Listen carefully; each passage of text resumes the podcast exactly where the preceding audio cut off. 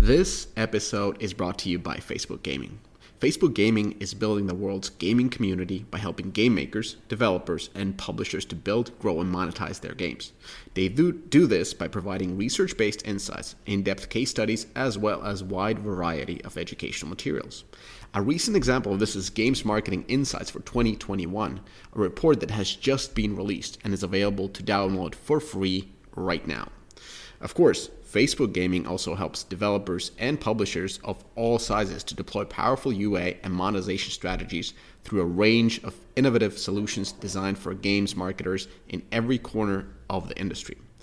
Go to fb.gg forward slash DOF for in depth educational materials, including playbooks, webinars, blogs, and reports, as well as great video content.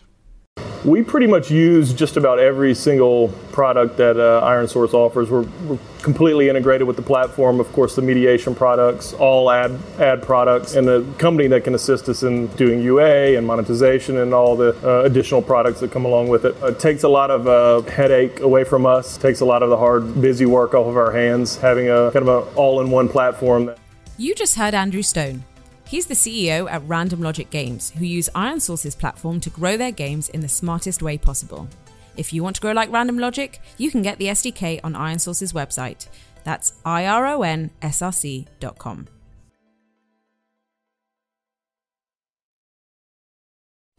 We all know it. Mobile marketing is going through a paradigm shift. With the industry moving towards a more aggregate way of measuring marketing efforts, Marketers' ability to measure and understand the impact of their marketing investments is further curtailed. AppsFlyer, though, is not sitting on the sidelines. The company has set a goal to help their customers and the entire mobile ecosystem to successfully navigate the new era of mobile marketing. And that's where AppsFlyer's latest product, the Incrementality solution, comes to play. It's a product that truly empowers marketers to gain a better understanding of the real value that their marketing efforts hold. AppsFlyer's incrementality solution is built around remarketing. It simplifies the process of designing, executing, and analyzing incremental lift tests at scale, which previously was something that only the biggest players on the market were able to do. With, increment- with incrementality, marketers can focus on the end goal of their test without actually having to worry about the heavy lifting that comes with it. To learn more about incrementality and to read the success stories from publishers like Kabam, I suggest that you head out to appsflyers.com.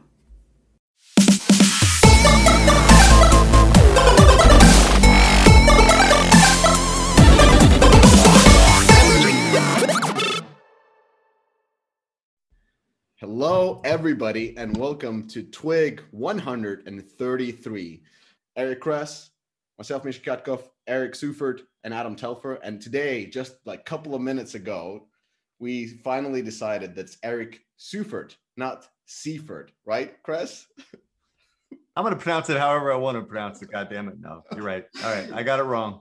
Eric is so convincing. Chris so convincing that you got me second guessing. I've known Suford for fucking 12 years. And I'm like, wait a minute. Have I been saying it wrong? You, you pronounce everything wrong, right? Voodoo, voodoo, voodoo, voodoo. Come on, dude. anyway, news for the day. Uh, we're going to talk about first, we're going to talk about how Scopely tries to do game acquisition the right way from VentureBeat. Uh, then we're going to move on talk about Zynga. So I was supposed to cover today EA and Glu, and then I woke up and I started analyzing Zynga. And after an hour, I ran out. I spent only an hour on this. I was like, so what I was supposed to do? Oh, it was EA, EA and Glu. Anyway, my bad. But we're going to talk about Zynga, and um, we're going to talk about Ubisoft's free to play strategy, as well as Xbox teaming up with TiMi. So interesting topics today. How's it going, guys? Going well. Good. All good. Eric and Miska, you look like you just like came right out of the gym. Is that is that what the plan is today? so listen, like you would think that I came out of gym, but the fact is I've never left the gym. so, yeah. yeah. We were, and, and, you and you're the guy complaining to me about working remotely. Okay, cool. All right, let's let's keep it moving. Before you got uh, here, we were we were discussing all our injuries from uh, exercise, right? Yeah. And how old we're getting. It was a really fascinating conversation. Yeah, just I'm sure old man everyone talk. would enjoy. yeah. Anyways, um, Eric needs to go. all right, all right. Quick update. So, uh, Animoca, Animoca, see, I don't know how to pronounce this. Animoca Brands raised 88 million at 1 billion valuation. So I'm not familiar with this company. Uh, I'm not very familiar with the studios they've been picking up. I think this is NFT cryptocurrency, some kind of a play. So hard to hard to uh, give any kind of comments other than all the best to them. Um, I hope they succeed in in whatever they do next, and I hope this funding helps them to succeed in whatever they do next.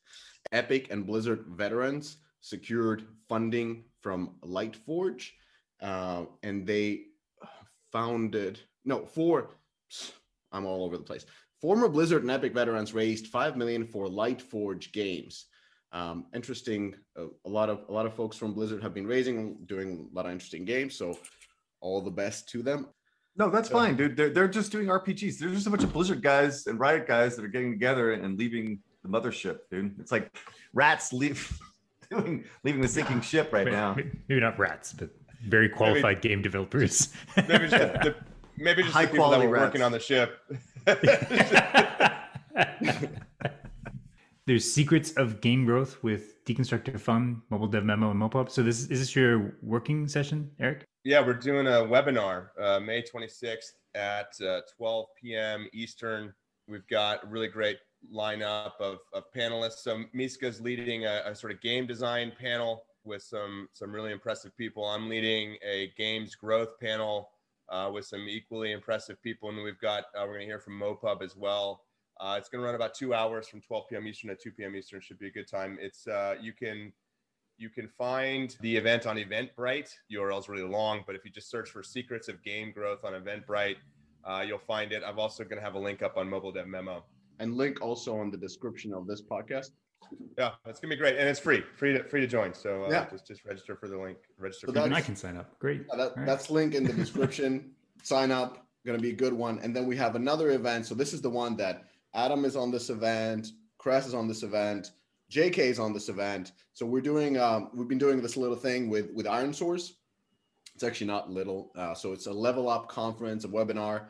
Uh, pretty big one. A lot of different speakers. We've got five different tracks. So we've been recording throughout this year and it's going to go live in late June. So we're going to registration link for that as well. So two big events, one with Twitter, one with Iron Source coming out.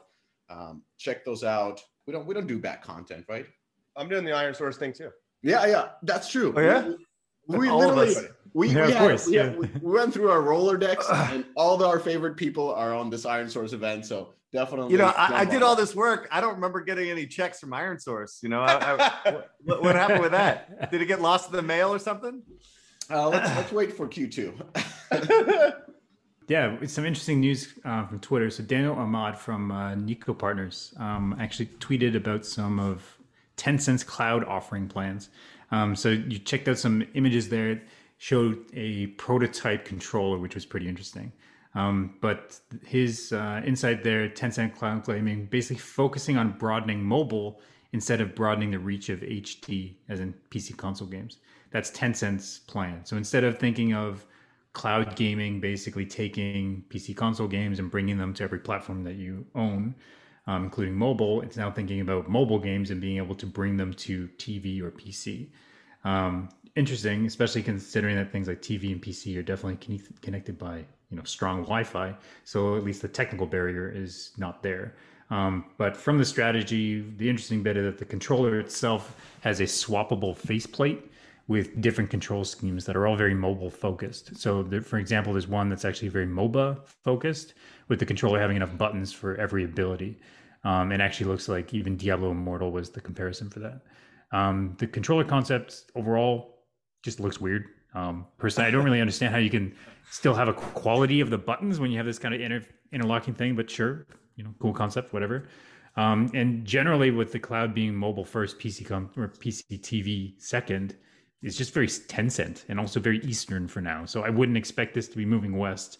Um, but you know, maybe maybe this works in the East. Well, we'll see. Eric, I don't see it. I don't see it. I, I saw it. It looks so bizarre. But you know, I, I yeah, it's hard to speak to what works in China, but I know these type of things always end up failing in the West. Um, but we'll see. Uh, just a quick update. Um, I talked to Joseph from uh, Game Fam after giving him a hard time, making fun of him as being like this super evangelist, religious type of experience. Um, and actually, when I spoke to him on the phone, and even after making fun of him on the podcast, he still was willing to talk to me, which I really appreciate. Um, but uh, he actually was far more pragmatic and more balanced on the phone call than he was on this interview with Joseph. So, and he really didn't mind what I said about him. He he he, he owns it, right? Except he didn't like the idea of me saying that he performed fellatio on Mr. Matthew Curtis. So I, I apologize for that. Um, and what I really wanted to be saying is that he's an amazing spokesman, spokesman for Roblox. And he's probably better at it than Mr. Matt Curtis because Matt Curtis is far more mellow. Um, and again, he's a deep believer in the platform and more power to him. Thanks for the chat, Joseph. And hopefully we, we can chat again. Uh, the other big elephant in the room for two of us, anyway, is that Discover has acquired Warner Media. And not really much to discuss in here because I don't know shit. And even if I knew shit, I couldn't tell you guys. So um, I am. There's a lot of rumors about Warner getting split up or whatever, but none of that's been verified. And I'm sure we'll get more and more details going forward. But I think that's all we're going to talk about this particular subject. but just want to know that we're not heads in the sand on this. But uh, we'll see what happens. Yeah, let's not speculate. Adam is still the only one here employed by a corporation. So, yeah, so, please do not speculate. Cite all your sources. Let's jump Oof. over this topic directly into Scopely. So, Eric Seufert, tell us what's going on. Yeah, uh, just I mean, just to kind of piggyback on what Eric K said, I, I uh, Joseph, I, I know him from Game Fam. He actually gave me. I was writing some some articles about Roblox, um, and he gave me a lot of great information about that platform. That platform is really fascinating for anyone who's never kind of dug in and just seen it as like, okay, that's a you know, it's like a Minecraft esque kids game type sandbox uh, experience. It's a really fascinating platform. I mean, they have a whole ads ecosystem that I never would have kind of thought they would they would have. Um, and he kind of walked me through all of that. So really appreciated his time. Um, he's a good guy. Uh, okay, how how Scopely tries to do game acquisitions the right way. This was an article um, on on VentureBeat um, that was written about a panel that was conducted at the Games Beat Summit featuring execs from Scopely. And I think it just offered a couple of interesting points that I wanted to unpack a little bit in the podcast today. Um, it's an interesting case study in making M&A and making games M&A work as as we're starting to see acquisitions within gaming accelerator as we have seen in the last probably six six to nine months. Uh, one kind of um, you know very interesting tidbit from that from the just the early early segment of the article uh, so i'll quote it. In the first quarter the money for acquisitions public offerings and investments hit 39 billion more than more than the 33 billion for all of last year according to investgame so we see that the you know m&a in, in gaming is just um, is just kind of exploding um, spoke a little bit to this in, in an article that I wrote for uh, Deconstructor Fund back in July called "The Imminent Ragnarok of M&A in the Mobile Gaming Space." I think my sense here, and, and Eric, I would love to get your your perspective on it, is that the M&A growth is primarily led by an explosion of engagement from COVID and also the broader macro monetary environment.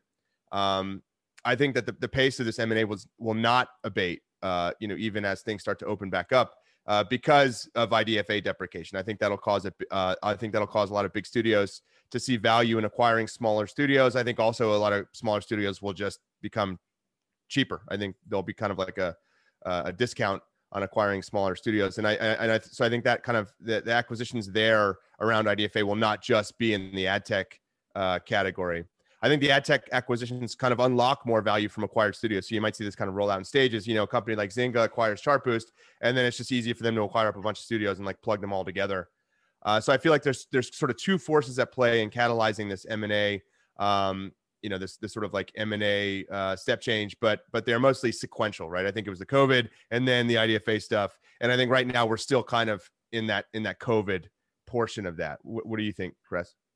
I mean, I think you illustrated why things are happening. I think there's there's also this notion, this FOMO thing, of fear of missing out of of acquisitions, where you know fueling your growth and and fueling you know your the attention on you, right? So still front Scope uh, Scopely is one of them. Yeah, Scopely's been freaking quiet though over the last six months, you know. But anyway, yeah. Um, Yeah, the FOMO thing is a big thing because valuations are are through the moon, and and the more you add to your business, the more that that multiple works, right? So it's you know multiple arbitrage to some degree, adding more revenue, adding more earnings. The whole notion of IDFA deprecation, this the strategy, your your your proposed strategy of shit, I forgot what it's called. Walled garden content content fortresses. Content fortress. Actually, I kind of like that one more so than a lot of other stuff that people come up with. Um, so that strategy kind of pushes people to do acquisitions that may or may not make sense. I, I still don't believe that Zynga is going to be able to appropriately use Chartboost and and they're they're selling a story, right? I don't know if they're actually going to be able to execute anything that they're talking about, but we'll, I guess we'll see.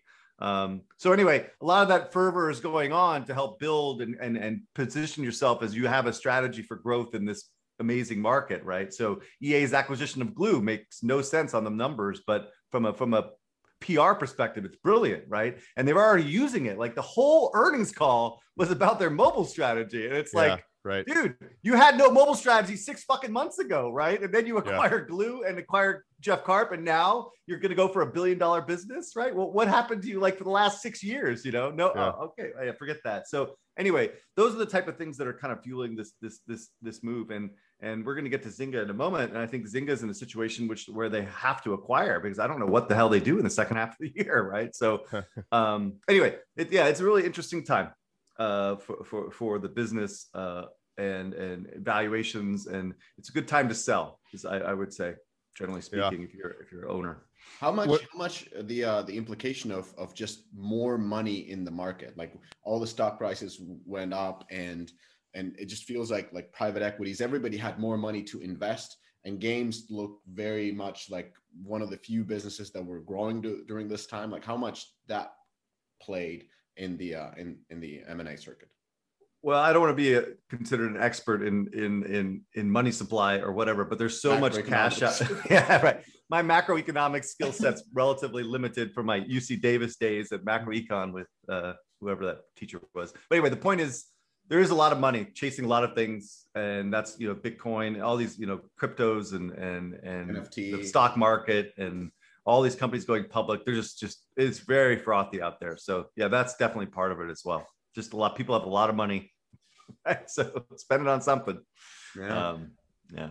we, we talked about the chart boost thing last last week um and I, you know i don't need to revisit it but i would just say that like following that i got so much inbound from games companies how do we buy it at ad network like eh, people it's just like you said it's the fomo it's like Zynga's doing it i get it like that makes sense what the narrative they spun there makes sense we got to do it I think Yeah, that's the- exactly. No, really? That, that- that's exactly what I'm talking about. So these people have no business acquiring something like that, yet they're going to go out and do it because it's the right strategy on paper, right? And Right. of course, Mr. Seifert, Suf, Sufert, whatever the fuck your name is, but you're the one that's pushing this shit, dude. No, I'm just kidding.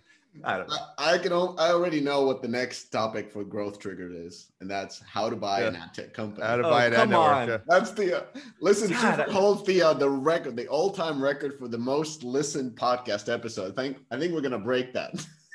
let's do it saw- man let's uh break the internet Yeah, exactly. So I, I I don't know what happened to me this weekend, but I I I, I got so once I saw this thing from Warner happen, and I was like, God damn it! Is there? Am I ever going to get a break? There's always some kind of drama going on that I have to have be aware of and, and figure out, right? Yeah. And so this is like adding to my stress levels when when people start acquiring ad networks and they have Yeah. no business doing it. You know, like it's a different business together. And so I guess what I what I really really like to say before we continue on is when you go outside of what your core competency is as a company, you know, your whole organization is set up to do one fucking thing, make games, right? And and publish games, right? And so when you go outside of that comfort zone, it's a fucking it's a challenge, it's a struggle, it's it's painful, right? Particularly big orgs like EA or Zynga or whatever. Like if you're small and nimble, sure, you go after different things and you try different new things, but when you're a game company and you're buying bullshit like this, like it doesn't, it is a recipe for freaking disaster. And I know all the guys at Zynga, right? I, I mean, I know what their skill sets are and what they've done in their careers, and they're just not capable of running chart boost. It's just not, I, I don't see it. I don't see it. But you know, maybe they'll hire the right engineers from fucking, you know, Facebook, like these, you know, you know, pay them a gajillion dollars to come run this thing or something. But it just seems like an exercise in futility. But I, you know, of course, I can always be wrong, right? Rarely, but sometimes. maybe, maybe. Um, I so I like this article a lot because uh, you know to Eric's point, Scopely has been kind of quiet on the M and A front recently, but they had they kind of laid out a blueprint for successful M and A here with the Fox Next acquisition. They they talked through it, and I think it's interesting to apply that you know on a kind of go forward basis with all the M and A that's happening now. One of the points that was highlighted in the article uh, was that you know the, the, the Fox Next team felt that one of the sort of uh, you know one of the reasons why that acquisition was successful is that they gave the team creative freedom right? And they mostly unlocked value via you know sort of scopely centralized ua services right? So they said okay keep running this game we're acquiring the team uh, we're gonna you know we're gonna bring our you know sort of like expert ua capabilities to this game and just unlock value that way. And i think that's what we've seen with zynga's m&a model too. The acquired studios are left almost completely alone to operate independently. And, and you know i know many of those studios uh, you know Gram um, in particular and and they thrived right? So you know ua can be done successfully for these satellite or subsidiary studios that doesn't require a lot of integration um, and they can be left to operate independently in that model. Um, but where i've seen you know where i've seen kind of m&a fail and where i've seen you know problems arise is when is when you don't even really try to integrate the teams from a from a product or creative standpoint but you just you just try to integrate the data more more rigorously right? You try to integrate the sort of centralized data uh, systems and that can slow everything down and break the independence of the acquired studio and that's kind of non-obvious right um, but it, it's it's it, it's true because because of the way that the data is collected where it's aggregated how it's reporting all of that bleeds up into product management right? And so if you break that data and analytics workflow you can also break the product management workflow because ultimately for free to play games product management is inextricably married to analysis right? The pms are, are they're spending all of their time you know kind of uh, looking at conversion uh, you know models they're they're thinking through uh, you know sort of any any sort of implications of a b tests. They're thinking about cohorts uh, in a very deep way. And that that that's very much a function of just how you're even presenting that data and how how it's surfaced to them. And if you break that well then you're breaking their workflow as well. It's not just a matter of you know, of integrating the data integrating the backends. It's it actually ends up percolating up into product management itself. Um, and so I, have seen that be a roadblock, uh, or I've seen I've seen that be a like a you know a, potentially a pitfall for for M and A integrations. I think another interesting aspect of the Fox Next acquisition, reading reading through this article, is that several of the Fox Next employees got promoted into leadership positions at Scopely, so they weren't just a subsidiary studio. They, almost like they brought in the leadership from Fox Next and made them real leaders at Scopely. Uh, you know, Fox Next was a large acquisition, and the success of Marvel Strike Force ultimately was going to be the su- success of Scopely, and so it made sense to intermix the DNA of those of those companies and not relegate the Fox Next team to kind of middle management roles or you know roles in this sort of in this in this sort of uh, uh, subsidiary studio, right, where they, they weren't actually having an impact on the on the bigger company. Um, you know, and and because if you do that, you know, you're hiring these people, you're probably presumably because they're smart, they're good operators, they know what they're doing. Why why make them feel relegated? Why allow them to become demotivated disillusioned? You know, integrate them integrate them into the broader management uh, team and, and let them help you make even better decisions going forward right? Um, i think you know you could see the bureaucracy of, of bigger orgs break a lot of entrepreneurial founders and destroy value in these acquisitions. And i think a good example of that is that we saw the the Kolibri founders leave ubisoft uh, maybe two weeks ago all on the same day mm-hmm. right? I mean it was pretty clear that like okay we're sort of done here. Um, you know obviously there was some kind of moment you know there probably uh, you know an earnout. Um, but that's not a great outcome for the acquiring company right? You know you're hiring these people because they've built something of immense value. You want to give them the opportunity to sort of feel like they're continuing to build they're continuing to to sort of set their own course um, and have agency over their own lives if they feel like they've just been sucked up into this borg and they're just servicing a product um, and just waiting to cash checks then they're going to leave as soon as they can. And and you know there are ways to structure deals to alleviate the risk. Um, but you know a lot of these people aren't just motivated by the money; they've already made some money, right? You've got to motivate them, you know, by giving them agency over their work and by allowing them to build stuff and make them feel kind of um, you know creatively satisfied at work. Yeah, Kolibri is a good example. I mean, uh, before that, it was Ketchapp, at least uh, with with, Yeah. Ubisoft. Like the same thing happened. And with Kolibri, it's not like the guys are done. Like first of all, they're young. Secondly, Yeah. they left and started a VC fund the moment they left. So Yeah. it's not like they're like they're, they're like, well, we're, we're just gonna lie on the beach and do nothing. It's like no, they're gonna go to a brutal work of a, of running a VC fund, finding companies and so forth. So, so they were full of energy, but somehow Ubisoft didn't channel that energy to actually making other, you know, uh, successful products at, at Kolibri. I mean, I, I don't know how their latest uh, Idle But Fireman is doing. Ubisoft doesn't know anything about mobile. You know, it's like why why would you go to mobile? Why would you sell yourself to someone like that? Like I would, you know. To start your VC fund, of course. yeah. Well, I mean, that's yeah. If you would just want to cash out and bail, that's what I would do. But Nice. Eric, you, you brought up a good point about integrating data, right? And just completely changing the culture of the company, even when you start asking for these kind of centralized tool sets. But if you're operating UA centrally, isn't that almost a requirement? Like in order to actually run UA effectively, it still has to give the data on the UA side as well as on the product side.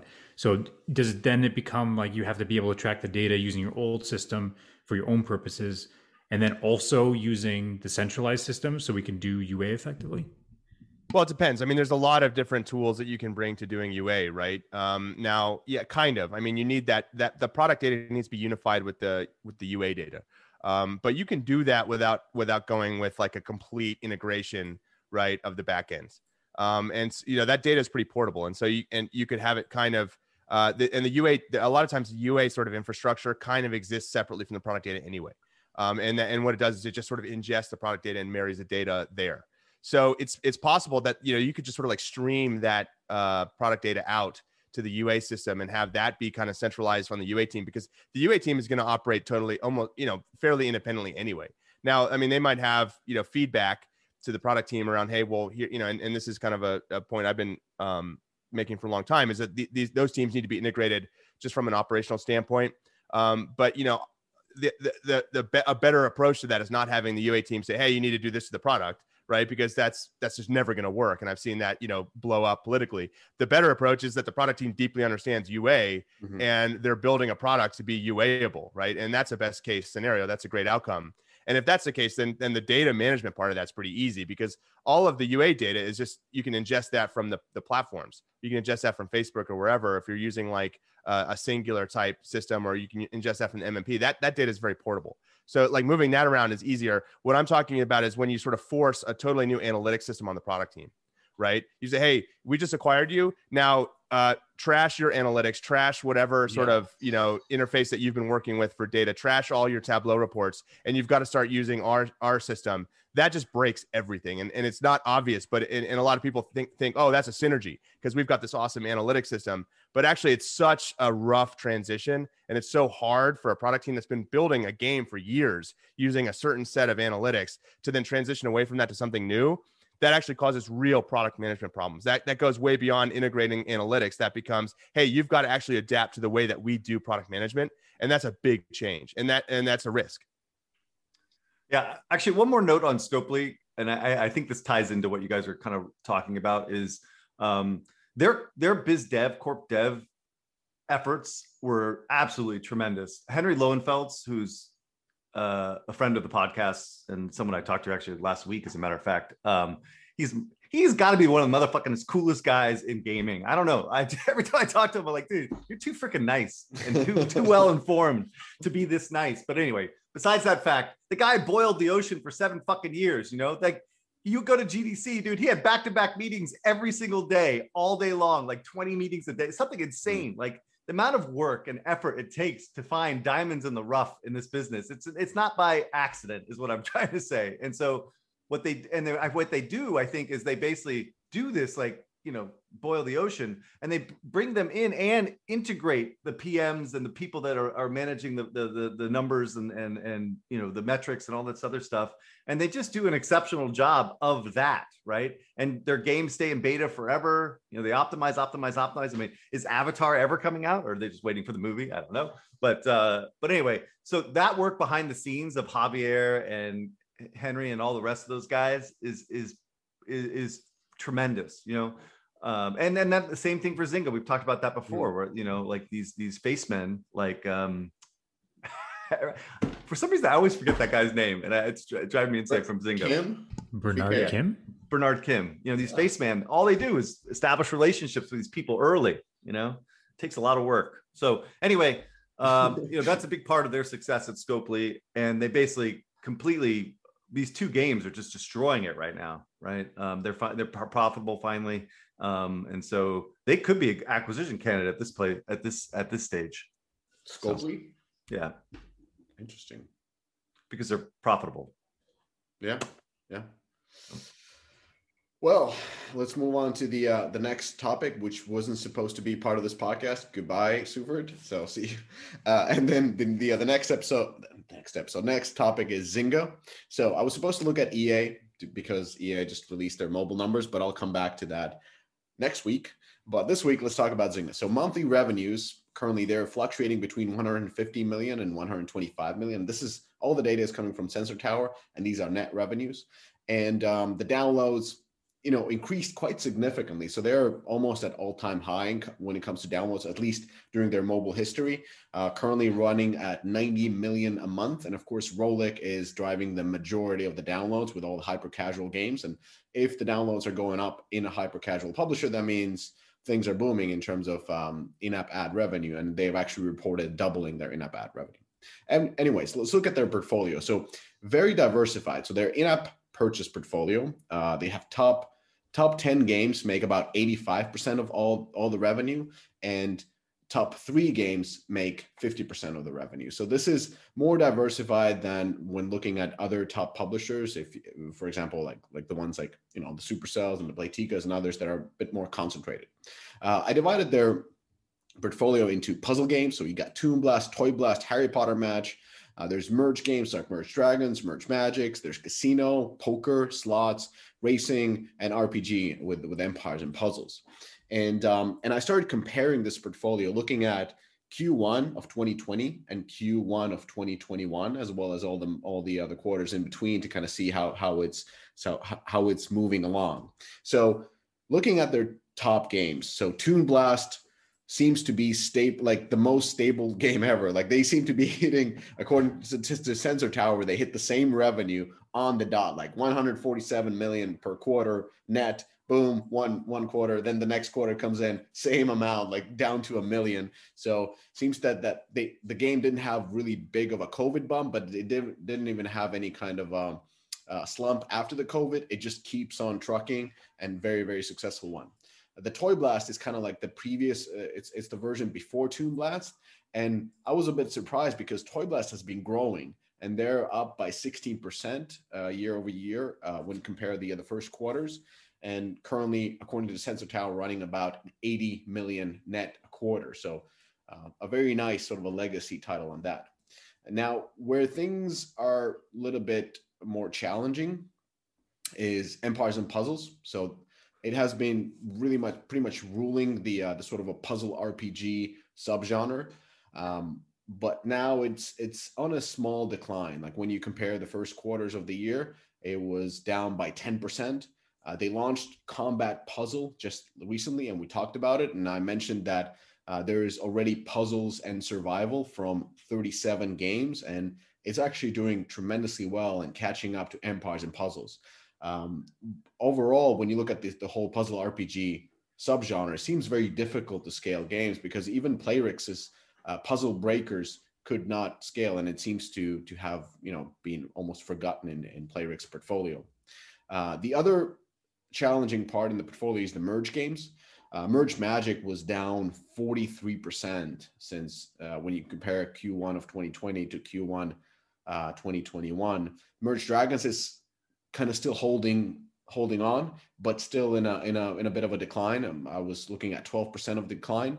And the, the most important part of the merge category is the whole competition. Like we see Supercell now giving, you know, endless you know, 150 million credit line to to another merge publisher out of here out of Finland. And what's most interesting part about these new merge games that are coming out is that they come from studios that ha- don't even have sometimes experience in making casual games or in making puzzle games and they're able to enter this genre so the competition is just more and more fiercer and fiercer and Uh, so what was going to happen? Sorry, can we Yeah. can we back up one more- one thing? I, the puzzles and survival game from Yeah. 37 games. I actually tried to play that game because I wanted to see. Yeah. That's actually more of a 4x game. That's I mean, it It has a puzzle mechanic, but it is a 4x game, hardcore, right? Oh So it's not quite comparable to. So- uh, So it's uh, I actually didn't play it. I didn't play it. I I, looked at the uh, the screenshots and and it, it was in the uh, in the sensor tower. It was in the same taxonomy, but it's okay. So it has more PvP and more. Okay, that's interesting. yeah, it, it, it's more of an empire builder than it is. It's just a puzzle. Mecha- they use the puzzle mechanic for a battle mechanic. Interesting. So it's almost the same as they did with the uh,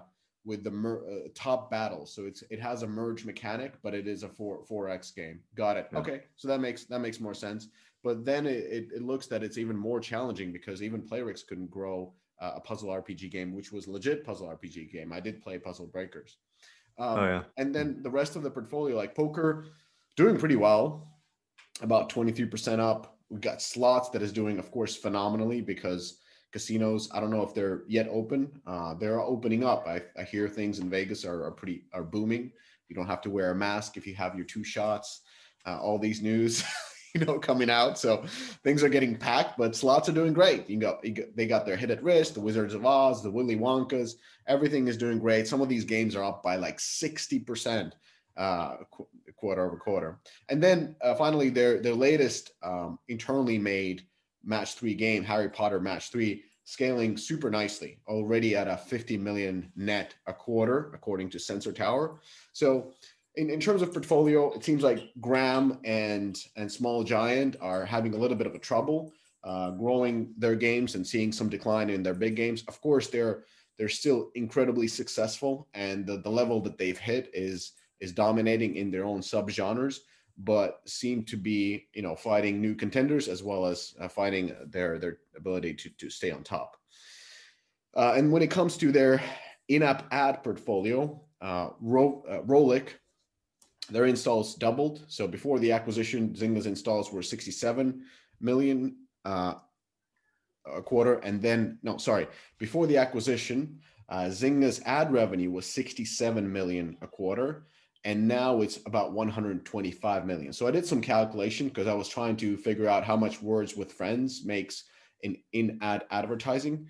And in my like back of the napkin calculation, this game continues to make between 500 and 700,000 dollars a day in in ad revenue.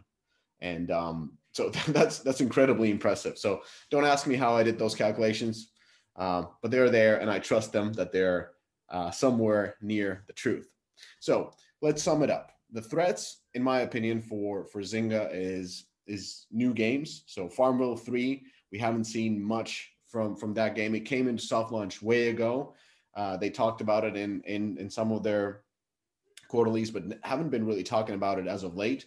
Uh, of course, this game is out of Helsinki, and um, really wish that that the game does well and launches sometime this year. We got Combat Puzzle, another game from Helsinki, uh, from Small Giant, launched. Seemed to be scaling, but not as fast as you would expect. It had an incredibly long soft launch, uh, changed the theme, changed the setting, was launched globally. So, you know, we'll see if it can scale, especially with the ATT now. Uh, their merge portfolio is being attacked by all sides. All the newcomers, as well as big companies, are are you know jumping in, making merge games, battling for that. And um, and the, the the final threat is in-app ad monetization with ATT. Um, if if the uh, if the CPMS go down, well, that means the in-ad monetization goes down, and through that, the Zynga's growth in growing that monetization channel decreases. Now, when it comes to opportunities, we just talked about them. The Chartboost. Eric doesn't believe in Chartboost, but I do believe that they will improve their cross promotion skills uh, and, and abilities. That they will be more effective at cross promoting inside their portfolio, especially since, you know, I broke them down into these sort of um, subgenres, their games, because when you have them, you're it's more clear how to cross promote between the subgenres. And when you look at Zynga from from the subgenre perspective, they do have them. Like they they keep focusing on certain genres and not going to new ones. So through that, I believe that they will be able to. There's an opportunity to to extract value out of Chartboost in terms of cross promotion. Cross promotion is a fucking myth. Come on. No, it it's up. not. No, it it it And only between between the same genre, maybe. well they have several same Really genres. Yeah, but they but they have several same genres, so they can promote between them, like the merges and the puzzles and so forth. Anyway, how about cross-platform? So they have been pushing that a lot. I see job ads for Zynga's and Natural Motion cross-platform positions. They got the Star Wars game coming out. Uh, I believe they said it's on Switch, and you know we were kind of dismissing of Switch, but now seeing the Fortnite numbers on Switch, like I don't know, it seems like Just stop. Just stop. it's an opportunity. And then the final one is that they have a very, you know, proven ability to work with top IPs. Uh, anything from Game of Thrones to Willy Wonka's to to Harry Potter's. With you know, in the post IDFA world, IPs mean a lot. They they broaden your your funnel of acquisition. They increase your IPM. So I, I think Zynga being so open and and having so much experience with that helps them out. And overall i think zynga has what it takes. Like when you when you look at it it is truly truly truly a top mobile publisher because they have the four kind of key components in my opinion. One is marketing. They're able to launch and grow games. Uh, they've invested into marketing with these ad tech acquisition uh, and they will probably continue investing more into it they got the product expertise i mean this has kind of been the pillar of, of zynga of doing bold beats, doing always updates, thinking about what what players thank them for. But most importantly, like their updates work. The games are growing. Uh, the games monetize. The games retain. The games are, are viral to some extent. So in that sense, they they do have true product expertise. Uh, thirdly, they have a very diversified portfolio, and that's why I kind of went through it. And fourthly, they have genre mastery. So through these studios that focus on specific genres, they're able to consistently improve in the genres that they are. And as an extra, they are very good in M&A, a proven track record. Um, you know, since Petrovic left, kind of like smaller acquisitions, no more billions there, you know, thrown on, on Turkish developers, but but still they continue to be successful in M&A and, and some of their biggest success is coming from the companies that they acquired. And, uh, and of course, the final one is working with IP. So that's my take on Zynga. I would definitely put it on buy. Uh, all right. So for Zynga, I'm not going to really comment too deeply here because It's your this job. is what I get paid for. But uh, you know, they did have a very strong quarter uh, for the first quarter of the year, and and they had a really strong year last year. Obviously, uh, I am a li- little bit le- less bullish on Zynga. Um, I think they're kind of losing focus, buying Chartboost and buying these uh, hyper casual. So we'll see what happens with the IDFA stuff. Uh, but in, but my worry is more of their growth in the, the back half of the year and and, and next year. Um, it looks like they're going to need an acquisitions. Looks like they're not going to be able to do it organically. Um, Farmville looks like a dud, and then uh, Puzzle Combat. They haven't scaled Puzzle Combat for some reason. Like they haven't really been spending much, um, and I don't know why. Maybe I don't know. They're holding back. I don't know. I have to wait for IDFA, so we'll see. But you know, Zynga's a great company, and I, I and and the, the management team is is amazing, and they know what they're doing. They just, uh, I think, I won't get too excited about them until I see some uh, opportunities for them to grow. And the problem is the fundamentally that they are so big that getting something that's actually material for them is is far more challenging, right? So uh, I don't know how many acquisitions are out there that are left. So that's it. You want my thesis on Zynga? Got a call. Got to pay. Self-serving podcast. All right, let's move on. Let's talk about my self-serving. Uh, Ubisoft. So Ubisoft's free-to-play could be the new normal for big franchises. That's the article. Um, so my assumptions actually in the last podcast were wrong. Um, not 24 hours after we recorded, Ubisoft announced that uh, they have a new focus as a company, building AAA, high-quality free-to-play experiences. And it was clarified later that th- that focus doesn't mean fewer premium AAA titles, but they are adding or augmenting to their current production pipeline to start building high-quality AAA free-to-play experiences. Although, to be honest, like looking at studios like Red Storm going to free-to-play, that sounds more like they are, say, maintaining their top premium titles and then transitioning maybe the remaining internal studios. Keep in mind this is speculation, right? Like transitioning some of the remaining internal studios, um, as well as potentially building stuff up to work on free to play games and feed those free to play live services or feed those premium services like Assassin's Creed. Um, and overall, like I'm, I'm a fan of this, right? Like it, premium AAA staying intact, absolutely is a good call. There's absolutely no point in hurting where your profits have come from. There's no point in risking um, Assassin's Creed, Far Cry's core business. Um, but I just don't know how they're going to execute on augmenting without, say, distracting or under resourcing any of these things. But again, all speculation. Um, so last week, the news was that Division Hardline would end up being. My assumption was that they would end up being kind of a low scope free to play experiment by Ubi, but that was wrong, right? Um, it looks like some stuff leaked this week, uh, which challenges that. It's unlikely to be. My assumption was it was unlikely to be the same scope as Division Two, just due to the risks involved and the costs of building Division Two. But after leaked footage, um, unfortunately that I actually missed. Um, it looks like Red Storm is actually trying to build an open world survival action shooter, which has two key game modes. One is a co op PvE mode called Expedition, and one is a 45 player PvEVP mode called Storm. Um, so I'm assuming, right, like on paper, it sounds like this is actually a lot better design than my assumption of being a kind of a simple horde mode um, this could actually be something pretty well informed by the types of services that do scale. So survival games definitely do. Um, PvEVP is a lot more of a mixed bag. Um, no one has really cracked this nut, and I think Dark Zone and Division is really hated by the majority of players, especially when they try to force players into that. Gambit, I don't think really did a lot for Destiny, at least from all the numbers that I can see in terms of public public CCU um, Twitch numbers. Gambit doesn't do a lot. Um, I hate, the recent I game. hate, I, I hate the Yeah. PvP modes in in in Destiny. I, I just it, Yeah. yeah, it doesn't But fit. you- you're talking about PvP. You're talking about like um, um Crucible, right? But do you play? no, no, Gambit? but but but Gambit's more or less it's Yeah. just group you, PvP. you go in, you get the reward, you get out, right? That's that's what most players do when they play Destiny. They're there for the reward. They're not there for the gameplay. So then why why build it?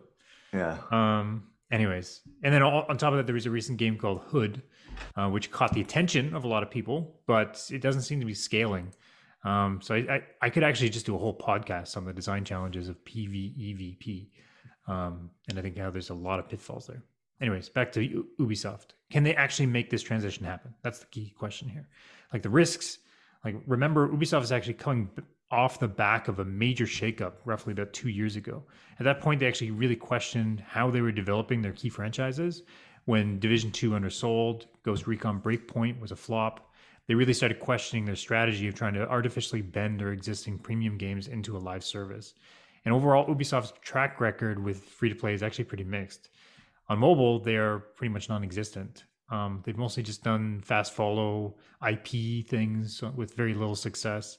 And M&A on mobile has mostly just, you know, as we talked about before, acquired kind of hyper casual companies. And in the case of like Kolibri, didn't really even structure the deal properly to to retain that team, um, that team's founders. So there's not really a lot of internal expertise about how to transition AAA IP to free to play services. Um, and I think Hyperscape recently was just really showcased that. It, was their attempt at a free to play shooter last year, and it really fell flat. Um, but overall, I'm biased, right? This is this is me being self-servicing. Obviously, I'm a big proponent of AAA going towards live services, um, but I'm biased. Um, but I think this is still a right move. I think they need to focus their premium AAA development on games that can sustainably drive profit. So don't lose that strong baseline revenue. But they are str- really steps away from being a strong free to play org just by flipping the switch on Rainbow Six Siege. The fact that this game is still not free to play shocks me, right? Like they're up to year six of operators and they've been mostly leveraging their starter edition and dropping it to free in limited windows. And every time you look at that, you look at that Steam CCU, every single time it's a sustained bump. And that really tells me that this could be an effective free to play service. And when they're competing against Apex Legends, Fortnite, Valorant, Warzone, like why are they still holding this game out? It's just so odd. Like they must see a number there that I can't see that suggests to them that free to play would not be the right case, but I really would challenge that. And I think the real risk here is actually under investing in live services, right? Like Siege is now their golden goose, but to compete against Warzone, they need to feed that live service to as many bodies as possible and shifting some of those key resources internally to build new free to play games instead of building on that existing live service actually is a risk. And I think overall, Ubisoft has shown conviction to invest in live services and see them out. Um, so I do see this as a positive. Like Rainbow Six was actually a mess at launch. Division fought back after disaster twice, right? For Honor is still Did- clawing its way back. Division was- two launched okay. No, It did okay, but then really engagement fell off, right? Like in terms Yeah. of units sold, engagement overall did not hit their mark, right? Yeah. and then the year two expansion with New York definitely did better. Um, but it shows that Ubisoft actually invests in live teams and gives them the time to figure things out, which I think is a positive. So even if they might not have the capabilities internally to make this transition to free to play um, initially, say correctly, they have the conviction to make this through, right? Um, and Yeah, I think but- division, right? I know it, it'll be costly, right? no, no. Yeah, hope is not a method, right? Let's No, like hope that we no. can actually build free to play experiences within our franchises. but they have the conviction and i think that is part of the success on free to play is not to assume that in the first x months that you're going to see success that you're going to be able to, to grow those services over time. So division ghost recon are actually fairly close to where they need to be. Um, they they they still need to make pretty fundamental changes about how they address things like progression and monetization but still it can happen. And i think it's you know unlikely that they're going to be able to launch these games like a valorant or like a warzone I think it's going to be closer to like a Smite or a Path of Exile that just kind of grows over time. So they have to be in it to win it for a long time. So I think the short term is going to be painful, um, but long term, uh, I'm more bullish on this. Eric, Um, again, I'm not going to really be able to comment too fully on this, but I will say that I do think they are in big trouble for the next couple years. Uh, Ubisoft is. I think uh, they've gone some through some serious management changes, management challenges, all this uh, Me Too stuff that's happening with with Serge, who got fired, and let go, who was, you know, been there for like I don't know, 20 years or something insane. And so I think they're going to go through some growing pains. The uh, the messaging around this change of strategy was was horrific. Um, and and yeah, and- definitely agree with that. yeah, and and it's like they didn't do themselves any service at all, right? And and I guess the only comment I'll make is that I don't know how many of their franchises are really geared towards free to play, right? Um, you know, Far Cry and Ghost Recon and Assassins, right? I think Ghost Recon maybe, but th- there's I some think I think it's Ghost there. Recon and Division, right? And Yeah. and of course Rainbow Six Siege. Yeah. So I think they have like pockets of experts, but they don't have much, they don't have any depth here. So it would take quite a bit of retooling uh, for this this company to actually make this kind of change. Um, and again, they just they're lacking leadership. So they need people in key positions to actually, you know, manage this transition. They don't have it, you know, and I and I- the bench is not deep. Sorry, I actually forget it. I'm not. I can't talk more about this. But if you want my thesis on Ubisoft, that's something you can call me about. Um, I, I, I- think they should get sold and cut up. I don't, I'll shut up. Moving on. Okay, Xbox. Um, uh, so I know. Sorry, just to be clear, I know a lot about UB, and I I, I don't want to talk about it. So if, if you're really interested about what's going on at UB, let me know. Uh, Xbox. Okay, Xbox teams up with Tencent's Honor of Kings maker TiMi Studios. Um, I thought this was interesting only because we're start again we're seeing Tencent um, continue to go after uh, Western IPs by licensing and and and supporting uh, Chinese companies, including Tencent and NetEase, going after Western IPs by taking their licenses and making games out of them. Right. So um, basically, the article was said they they the team it- basically the article was like three lines or something. So just to be clear, there's no detail at all on this, but they said they had a strategic partnership with Xbox. Uh, and then the articles all speculate as to what this means, right? And so that's actually what we're going to do ultimately, right? Um, they want to bring their mobile games to console. The article speculates that seems like nonsense. Um, they they, want to hire a develop. They're evidently they say that they're hiring developers to build like the uh, the Oasis, you know, ma- M- you know, like a metaverse type thing. I, I didn't even know this, so you know they want to do it with VR headset. They basically want to build fucking Ready Player One stuff. Um, and they also talked about how Xbox Series X and S are, are to de- debut in China, but this deal probably had nothing to do with that, which I think I agree. Um, and again, they, they again there were no details in this article, but what seems likely to happen is that they're going to bring Xbox and Microsoft IP to mobile, right? That's what makes the most sense. That's what TiMi does, right? So Halo, Halo, Forza, Fable, like license it to TiMi and their teams and build experiences around those content. That's what makes the most sense. When you look at the success of Call of Duty, we'll see what happens with Diablo with NetEase. You know, they are approaching these Western IP holders and and and dedicating teams to building great games on mobile for these devices, uh, for for these uh, teams, uh, companies, and then bringing them to Asia and then selling them into the West. And again, part of their overall strategy to expand their uh, footprint outside of China into the Western markets, right? Rather than building their own IPs, let's just license the best of the best, right? Uh, and and dedicate hundreds of people from from TiMi. Um, again, what doesn't make sense is bringing TiMi's constants to console. I mean, I don't know. What do you think? Anything, Adam? You think no? It, yeah, you, there there would be no partnership there, right? Like, I don't understand how they would. That that can't be the partnership. Yeah. But uh, I, I kind of go back to like Tencent's overall strategy here, and just how maybe not diabolical, but just like how well this all played out together, right? Yeah. Um, right. Like they they are the ones that can actually they're the only ones that can take the game to China. They're the only ones that can actually translate a game from console to mobile and actually drive the type of revenue that these publishers are working for. And they can do it all with relatively low risk to the publishers themselves, right? Um, so they can just swallow up all of this like massive IP in these deals and actually out execute any of those publishers, right? So they, they become the gatekeepers when typically when you think of IP, the IP holder is the gatekeeper. Um, but no, like if TiMi can can sign these deals with all these major publishers to take Halo to mobile, Fable to mobile, maybe all the ZeniMax or Bethesda IPs up for grabs here, right? And actually build up these services. TiMi and Lightspeed and Quantum are really the only developers that can do this um, they they've cornered the market. It's pretty pretty incredible. Yeah, and the other article that came out recently about Tencent was that they are trying to negotiate with the U.S. government on their investments in Riot and uh, Epic, right, to mm-hmm. maintain those and you know the privacy issues and player data stuff. So they're trying to secure those assets, right, and not not get kicked out of the country. On those yeah. assets. But, but so, you, like it would it would be a huge it would be a huge kickback to them. Like it would, it would, suck for them to have to lose those two assets, right?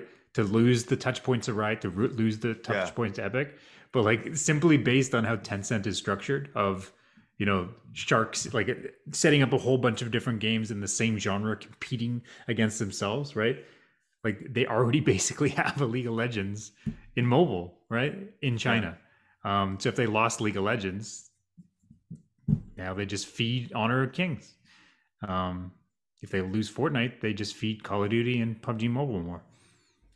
Yeah, but, but, you know what's funny is my understanding of it is that it, it it's not centrally managed by Tencent. It's like almost like they're so aggressive, like it just the success. Hmm. It's like a shark. I don't know how ca- I don't know how calculated the success actually is relative hmm. to like just They're so aggressive. They're just going after so many different things, and they have unlimited budget, right? So so but and they're and they're they're only going after like premium assets right so riot supercell epic etc so anyway yep. it's just really really interesting what you can do um when you have and, unlimited money? Yeah when you have unlimited money? buy everything? Man i wish i had unlimited money. Ooh, i could solve so many problems. Yeah, but Microsoft has been uh, on mobile, like their games, like they, they've launched Forza, they had Age of Empires, Gears of War, Minecraft Earth, none of them has has had any kind of, of course but like now but the like now with TiMi, right TiMi with yeah, one of those ips i don't know I, I, I, forgot about bethesda on this thing. I forgot man elder yeah, scrolls and, yeah, yeah. Ah. man like a elder TiMi scrolls. elder scrolls mmo yeah yeah. It's um I, I remember just going whenever we do the uh the predictions just going through the list of games and seeing like oh forza motorsport launched uh, microsoft launched this game and you look at the numbers like what happened? Like did you do any promotion or were you thinking that apple's featuring is going to you know be enough and after that the game is just going to you know grow. Like like It's just it's just classic innovator's dilemma. And now Tencent's built up this expertise and just flipped that whole IP gateholder gatekeeper idea on its head. It's crazy.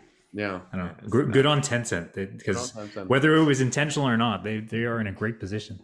Yeah. No, I've said it in the podcast before. I, I met with them like, or, or met with people representatives like six or seven years ago, and everyone was saying the same thing. It's like China's too complicated, or China's too competitive. China's too hard. We need to get to the West. We need to actually bring our IP here or build things in the West that continue to grow. And and and they and to that, from that set point of view, they have executed very very well. Right. So uh, it was in that way it was intentional, but um, but I don't know, but it, it's pretty nuts, pretty nuts overall. All right, is that it? That's all we it. got. That does it. We're good. All right. Any self self-serving messages to our audience other than the Twitter event that we have in the description and the ironSource event that we have in the description? Sign up for those. Yeah, the, the ironSource ones, I actually thought my panels were quite good, so you should listen to my panels. They're very good. So check it out. All right, I won't do. I, I'm I'm done. I'm not going to do any self-serving. All right. Next week. Bye everybody. See ya. See you.